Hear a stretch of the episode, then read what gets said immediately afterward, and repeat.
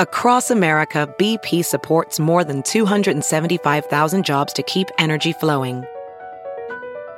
Jobs like building grid scale solar energy in Ohio and producing gas with fewer operational emissions in Texas.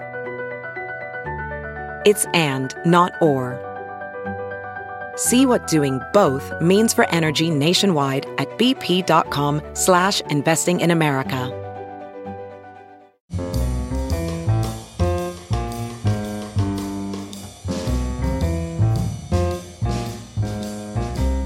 This is Merriam Webster's Word of the Day for Friday, April 13th. Brought to you by Merriam Webster, creators of Merriam Webster Unabridged.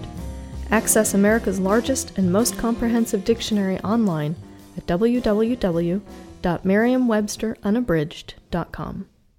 The word of the day for April 13th is grog, spelled G R O G. Grog is a noun that means liquor, especially liquor such as rum, cut with water, and now often served hot, with lemon juice and sugar sometimes added. Here's the word used in a sentence. Sailors of the British Navy in the 1700s were given a daily ration of soda bread and grog. 18th century English Admiral Edward Vernon reputedly earned the nickname Old Grog because he often wore a cloak made from grogram, a coarse, loosely woven fabric made of silk or silk blended with wool. In Old Grog's day, sailors in the Royal Navy were customarily given a daily ration of rum, but in 1740 the admiral, concerned about the health of his men, ordered that the rum should be diluted with water. The decision wasn't very popular with the sailors, who supposedly dubbed the mixture grog after the admiral. Today, grog can be used as a general term for any liquor, even undiluted, and someone who acts or feels drunk can be called groggy.